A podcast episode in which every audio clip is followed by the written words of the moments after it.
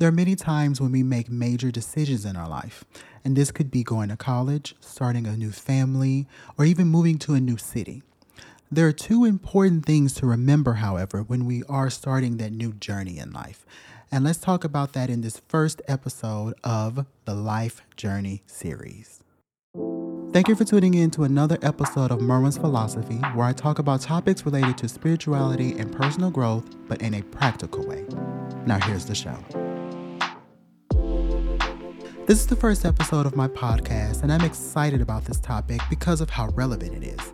For those who don't know me, I am an author, a writer, and I've written in several genres, including fiction, poetry, and I've blogged about different topics in my career. But two things that have always interested me have been spirituality and personal growth, because these are tools that you can use when asking the big questions in life.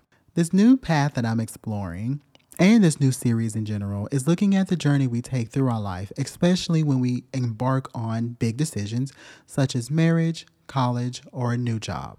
And I'll be using these examples throughout the rest of the series because I feel like it's ones that we can, most of us can relate to.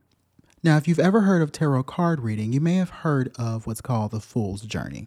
This concept is one that I find fascinating, and it's what I'm basing this series on. And if you believe in a different religion, if that's something that you don't practice, that's okay.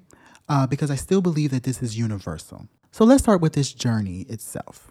And basically, when I mean journey, I mean like making big decisions and big changes in your life. Now, some of these are voluntary, such as, again, marriage, college, or even starting a new job. However, there are those life changes that are thrust upon us, and these could be an unfortunate sudden death or something as impactful as the recent pandemic. In fact, many people were forced to make hard decisions during that time.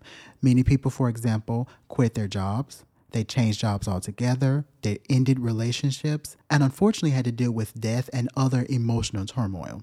And while grief deserves its own episode, these changes can be very uncomfortable to make. We can be resistant to change thrust upon us, but we can also stall into decisions that are voluntary and that we do believe will lead us closer to our goals in life. And that leads us to the first component to consider when starting a new path in life, and that's fear. I read a great book a few years ago called Feel the Fear and Do It Anyway by Susan Jeffers. I actually found the book when I was going through a particular rough time in my life. In this book, she writes what's called the five truths about fear. And there's one quote she writes Pushing through fear is less frightening than living with the underlying fear that comes from a feeling of hopelessness. Now, there's something to be said about this underlying fear and the actions we think will make our life better. For instance, you may have put all your hope and finances in this one dream that you think will make you rich and successful and more attractive, or whatever the goal may be. Now, this is one of the reasons, for example, that I went to grad school. I thought if I left my hometown, I would find a greater purpose in life. However, I ended up broke with a large amount of debt and still unclear of what direction I wanted to take my life in. Now, I can make another episode about how our society forces us to have our life figured out by age 25. And now that I'm past that age, I realized how much of a flaw that is, that it rarely happens that way. But it wasn't until I sat down and really worked through my fears and emotional traumas that I was able to find that greater sense of purpose for my life. I don't regret my past and my past actions, but it was a true turning point for me at that moment. Sometimes we make actions that we think will make our lives better, but instead it's just a band aid over that underlying fear because we haven't truly addressed it. But let's talk about this fear of change. I've seen people equate this to older generations who would rather reject the changes in society, but this could happen to anyone. And again, the biggest example, the most recent example that I can think of is the pandemic and how it forced so many of us worldwide to rethink our lives and make these necessary changes. Us humans are habitual. We love our routines, our rituals, our traditions. We love having things figured out because it feels like life is smooth sailing. It feels like life is on track. But the truth is, change is a part of life. We're constantly aging. Our relationships or friendships are constantly shifting and changing as we age. The only thing we can learn to do is adapt. And that involves digging deep and working with, again, that underlying fear. Finding out exactly what you're afraid of, gathering enough information that will strengthen your faith that this new journey, this new decision, this bigger change in your life will bring positive results. Now, of course, there's more to this concept, and I'm going to get to that in a little bit. But recognizing and understanding that fear is the first step in starting a new path in life. Even if you're forced into it, recognizing and understanding what you're afraid of, what you're responding to, is that first step in moving in the right direction. Now, you may be asking, what if this fear isn't self sabotage? What if it's a gut feeling that something is actually wrong? What if you're not quite ready for this change, assuming it's a voluntary choice? That brings us to our second component in making a life change, and that is reducing risk. Now, this concept isn't new, and I've hinted at it before. It's the reason we have health insurance, it's the reason we have security systems on our homes, locks on our cars. However, I found that when it comes to, you know, making decisions in life, especially big changes, some of us like to rush through the details, which oftentimes ends up with us making disastrous mistakes. Using the examples from before, this could be rushing into a marriage or relationship too soon without realizing what you both actually want. You may not have sat down and actually discussed boundaries or even thought about what your boundaries are. Rushing into a good school and not thinking about the financial burden that this may leave you with. Again, this is another topic that deserves its own episode and one that I struggled a lot with. But some of these changes that I'm talking about and examples that I'm using are simply due to societal expectations.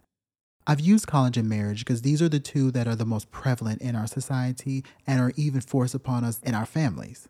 And while there's nothing wrong with getting married or furthering our education, I feel that many people jump into these life paths without truly considering what they want. Instead, we end up doing what society tells us to do.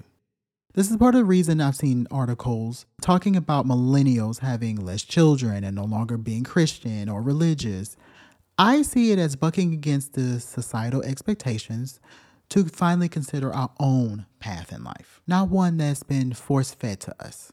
But again, doing self inquiry, gathering information, and considering the details are ways to reduce costly mistakes in your life. And it strengthens our own vision and goals for ourselves.